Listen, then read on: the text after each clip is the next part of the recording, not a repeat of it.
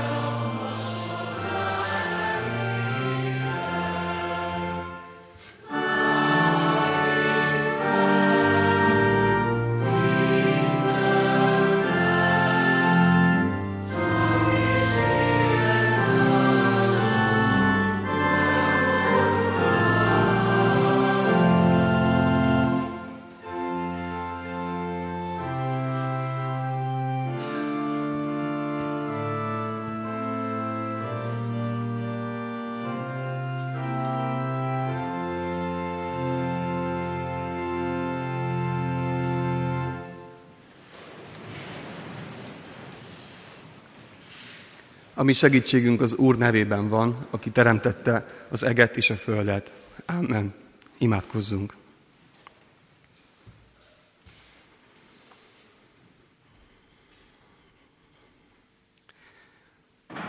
Istenünk, hálásak vagyunk neked azért, hogy nem csak mi állunk előtted, hanem te is közöttünk vagy.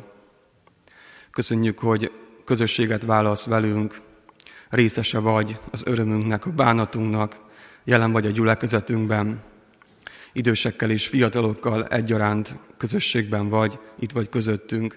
Köszönjük, hogy nem csak mi állunk itt most ebben a templomban, és nem csak mi állunk majd meg egy fogadalomtételben, hanem te is itt vagy, közöttünk vagy. Épp ezért állunk itt, ezért állunk most eléd imádságban is, hogy téged szólítsunk meg. Köszönjük, hogy az imádságunk nem a semmibe vész, és köszönjük, hogy nem egy olyan szó, ami a pusztába kiált, hanem egy olyan kiáltás, amit te meghallgatsz, mert vagy, mert létezel, mert közöttünk vagy, mert közösségben vagy velünk. Köszönjük azt is, hogy te közösséget, közösségre is hívsz bennünket, hogy egymással közösségben legyünk, egységben, és persze veled közösségben legyünk. Köszönjük ezt az Isten tiszteletet is, és az igét, a tanítást, a közös éneklést, amiben ezt a közösséget megélhetjük, és köszönjük, hogy ennek még számtalan módja van. Kérünk, hogy lelkeddel, aki közös kapocs közöttünk, munkálkodj most is a szívünkben, hogy a te szavad megszólítson minket. Köszönjük, hogy ezt kérhetjük Jézusért. Amen. Isten szavát Pál apostol első korintusi leveléből olvasom, a tizenegyes részből, a rész huszonnyolcas verséből. Amíg Isten igéjét olvasom és magyarázom, kérem a gyülekezet foglaljon helyet.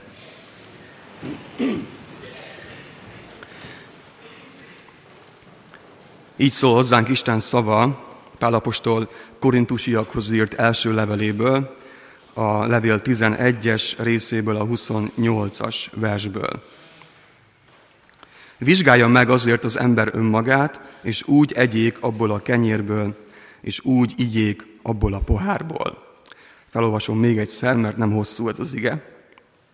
Vizsgálja meg, magát azért az, vizsgálja meg azért az ember önmagát, és úgy egyék abból a kenyérből, és úgy igyék abból a pohárból. A lelkészeknek nincs egyszerű dolguk, amikor egy szószéken állnak, mert a gyülekezet sokféle, sokféle háttérből jön, és sokféle korosztályhoz tartozik. Ez az Isten tisztelet is egy ilyen Isten tisztelet.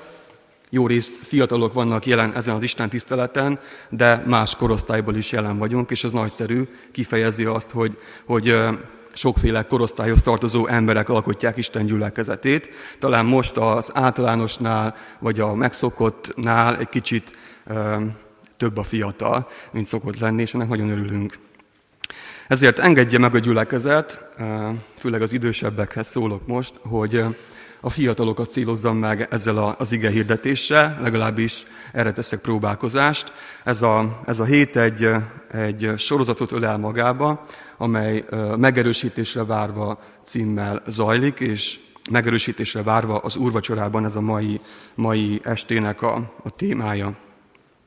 Köszönöm, hogy ezt a gyülekezet elfogadja, vagy szeretettel fogadja. Egyébként talán az ismétlés sosem árt, és lehet, hogy olyan dolgokat mondunk el, amelyeket már rég ismerünk, de mindig jó megismételni. Egy kérdéssel szeretném elkezdeni ezt a prédikációt, és szokatlan módon um, választ is szeretnék kapni erre a kérdésre. Um, a kérdés pedig a következő: mire jogosít fel a jogosítvány? Igen, van egy sztorim, egyszer véletlenül az ungvári református gyülekezetben egy istentiszteleten voltam, és a lelkész hevesen prédikált, egy nagyon karizmatikus ember, és egy, egyszer csak feltett egy kérdést. Azt kérdezte, hogy tudja valaki, hogy hol van a világon a legtöbb református egy országon belül, vagy a legnagyobb református gyülekezet, vagy egyház. És hát a messziről jött ember bármit tehet, nem válaszoltam erre a kérdésre. Kicsit a lelkész meglepődött, aztán azt mondta, hogy így van, egyébként Dél-Koreában. Szóval felteszem megint a kérdést, Mire jogosít fel a jogosítvány?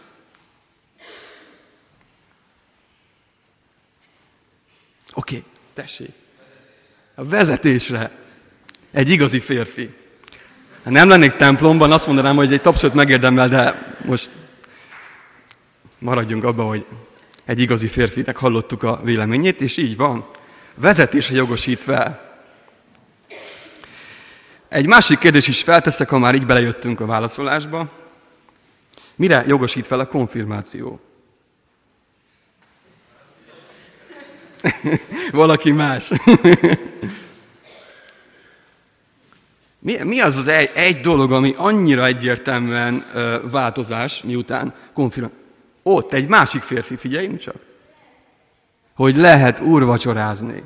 Ez egy még nagyobb tapsot érdemelne, de hát a templomban vagyunk. Lehet úrvacsorázni. Amikor lelkészként osztjuk az úrvacsorát, van egy nagyon szép gyakorlat Kecskeméten, ezt máshol nem, nem láttam még, hogyha valaki még nem konfirmált, akkor egy igét kap, egy áldást kap a lelkésztől, és ez nagyon szép, mert a gyerekek nem maradnak ki ebből a dologból, de nagyon jól kirajzolódik, hogy ki konfirmált és ki nem. Aki nem konfirmált, az nem úrvacsorázhat. Ő egy áldást kap, egy igét kap, ami nem kevesebb, de egy nagyon egyértelmű elválasztás van itt. Mondhatjuk azt, hogy ebben az értelemben a, a gyerekek még nem úrvacsorázhatnak. De ez mit jelent? Azt jelenti, hogy aki úrvacsorázhat, az már nem gyerek. Ez egy jó erős dolog. A konfirmáció feljogosít arra, hogy úrvacsorázzak. És mire jó az úrvacsora? Na, ez egy erős kérdés, és mondhatnám azt, hogy ez egy jó kérdés. Két emlékem van. Nálunk a, abban a gyülekezetben, ahol felnőttem, hát tizenkét éves koromtól jártam Isten tiszteletre, hát az elején nem sokat értettem belőle, gyakran később sem, és gyakran most sem, de jártam Isten tiszteletre, és abban, abban a gyülekezetben az volt a szokás, hogy a, a fiatal hölgyek, az idősebb nők, asszonyok, a férfiak és a fiatal fiúk mind különböző helyen ültek, és a A fiúk fent ültek a karzatban, a másik oldalon volt az orgona, itt pedig a fiúk ültek ezen az oldalon, és hát én voltam talán a legkisebb ezek között a fiúk között, akik ott ültek fent a karzaton az Isten tiszteleten. És amikor az úrvacsora volt, volt egy nagyon kiábrándító dolog. Mindig bennem van ez az emlék. Feljöttek a, a nagyfiúk, és az úrvacsora kapcsán két, két véleményük volt. De az egyik az, hogy ez a bor nem volt jó. Ez a bor nem volt finom. A másik pedig az, hogy ezt inkább a lányok mondták, hogy túl nagy kenyeret adott a lelkész.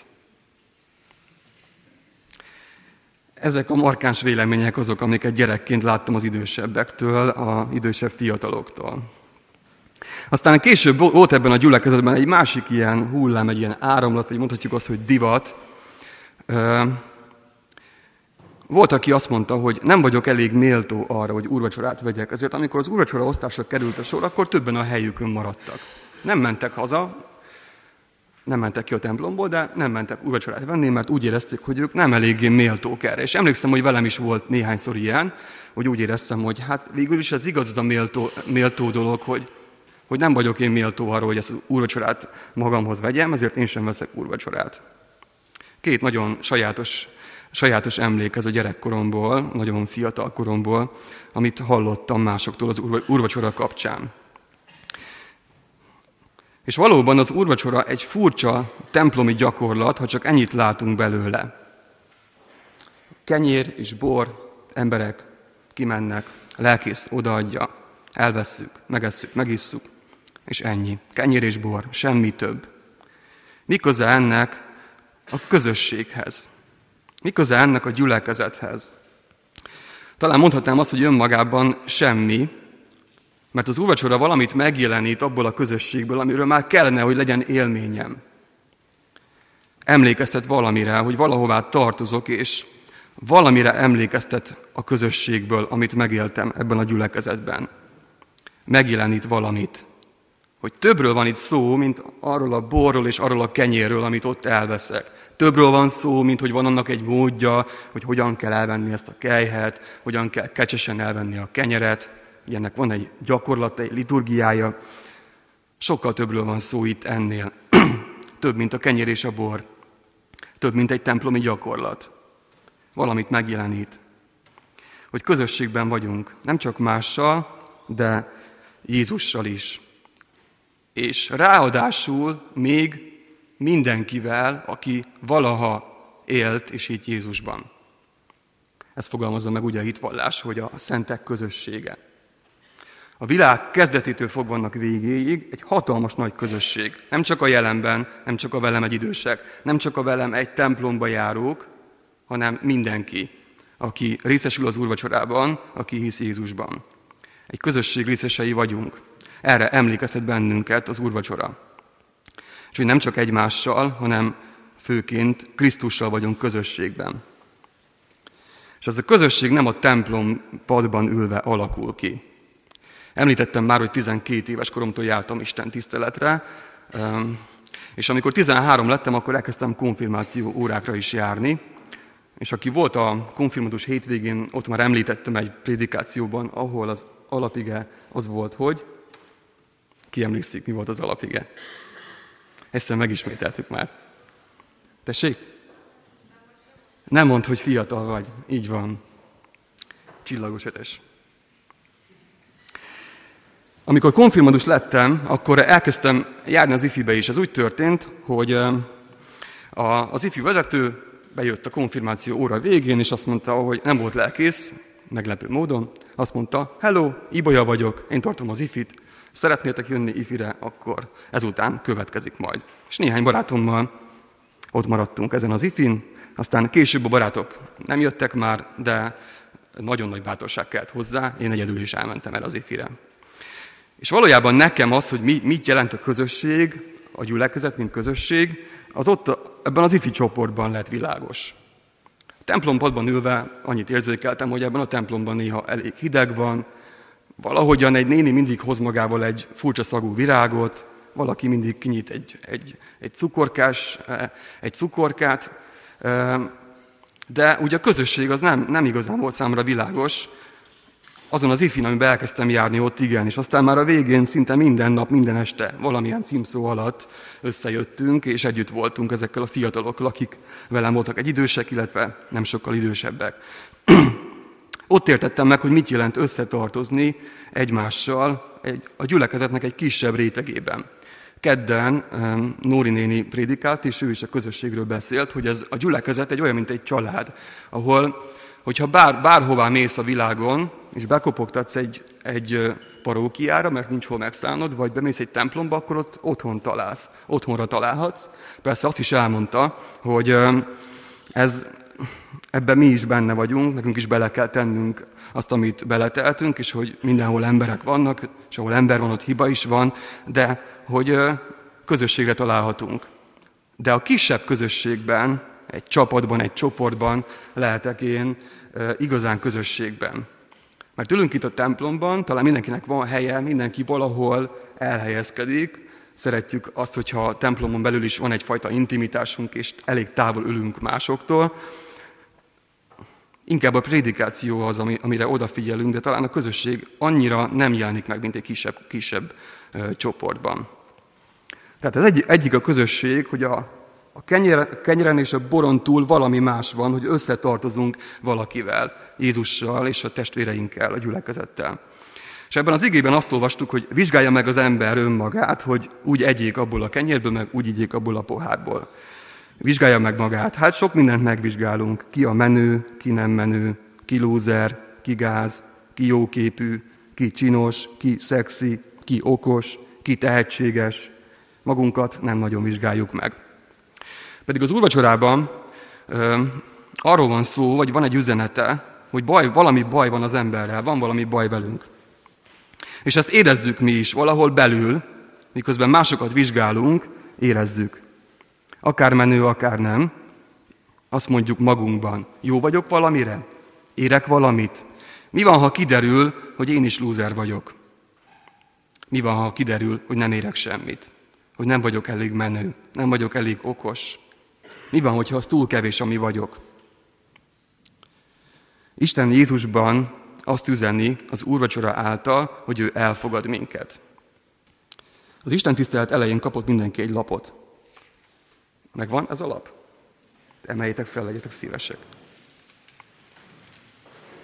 A, a fiatalok kaptak, bocsánat, alapvetően ez egy hirdetőlap, de szemléltetőként is alkalmazható, tehát több funkciós. Meglepő módon ezen, a, ezen az ifi hirdetőlapon négy nagyon híres személy szerepel. Ismeritek? Felismeritek, hogy kik vannak ezen a, ezen a lapon?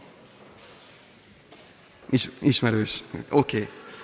Ezek a bosszúállók.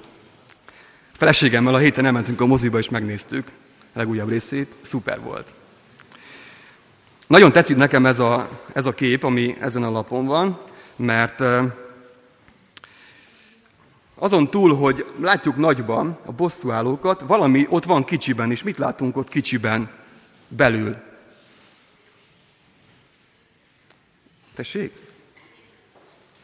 Igen, akik játsszák, de ott valami, emlékeztek a filmre?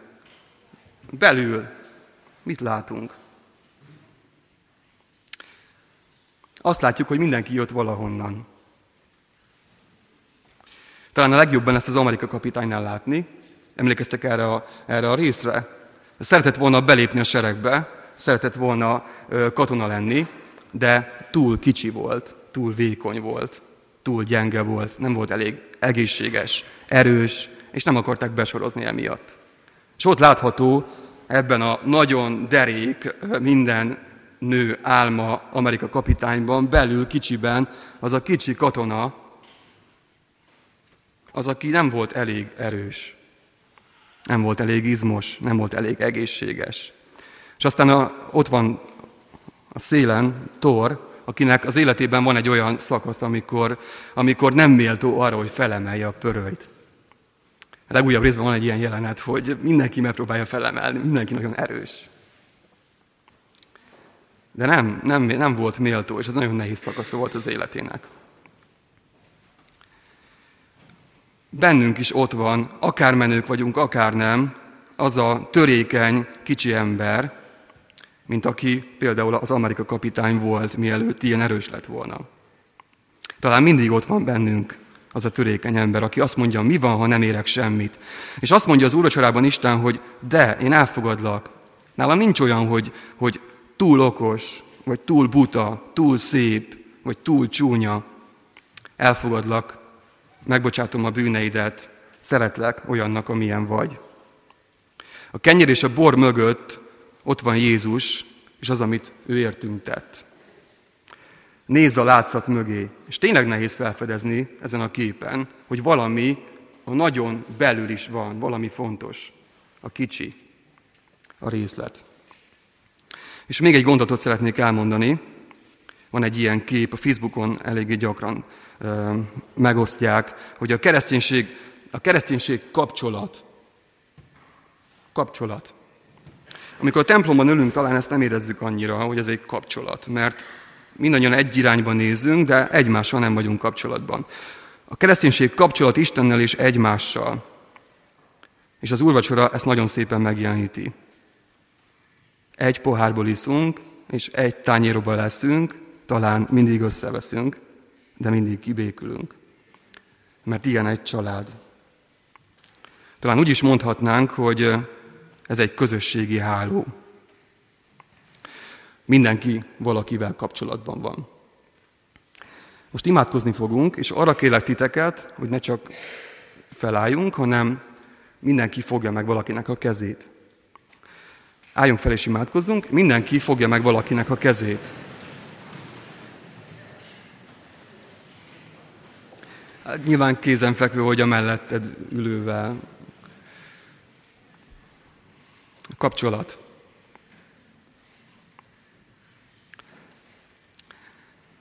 Istenünk, hálásak vagyunk neked azért, hogy nem hagysz bennünket magányosan, hogy, hogy nálad nincsen olyan, hogy nem vagyunk elég méltók, hogy nem vagyunk elég jók, hogy nem támasztasz kifogásokat, hogy elfogadsz bennünket, hogy egyenlőek vagyunk előtted, ifjak, nagyon fiatalok, gyermekek is, idősek, mindannyian ugyanabban részesülünk, a Krisztus áldozatában és az úrvacsorában.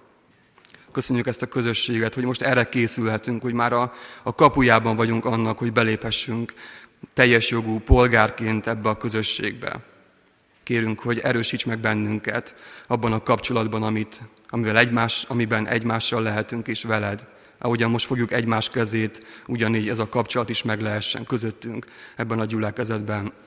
Kérünk, hogy tarts meg minket, és a veled való kapcsolat erősítse a mi kapcsolatainkat, a mi közösségünket. Köszönjük, hogy meghallgatsz bennünket. Ámen. Mondjuk el együtt hangosan a mi atyánkot is. Mi atyánk, aki a mennyekben vagy, szenteltessék meg a te neved, jöjjön el a te országod, legyen meg a te akaratod, amint a mennyben, úgy a földön is. Mindennapi kenyerünket add meg nékünk ma, és bocsásd meg vétkeinket, miképpen mi is megbocsátunk az ellenünk vétkezőknek. És ne vigy minket kísértésbe, de szabadíts meg a gonosztól, mert tiéd az ország, a hatalom és a dicsőség mindörökké. Ámen. Legyen békesség falaidon belül, legyen boldogság palotáidban, testvéreimért és barátaimért mondom, békesség néked. Ámen.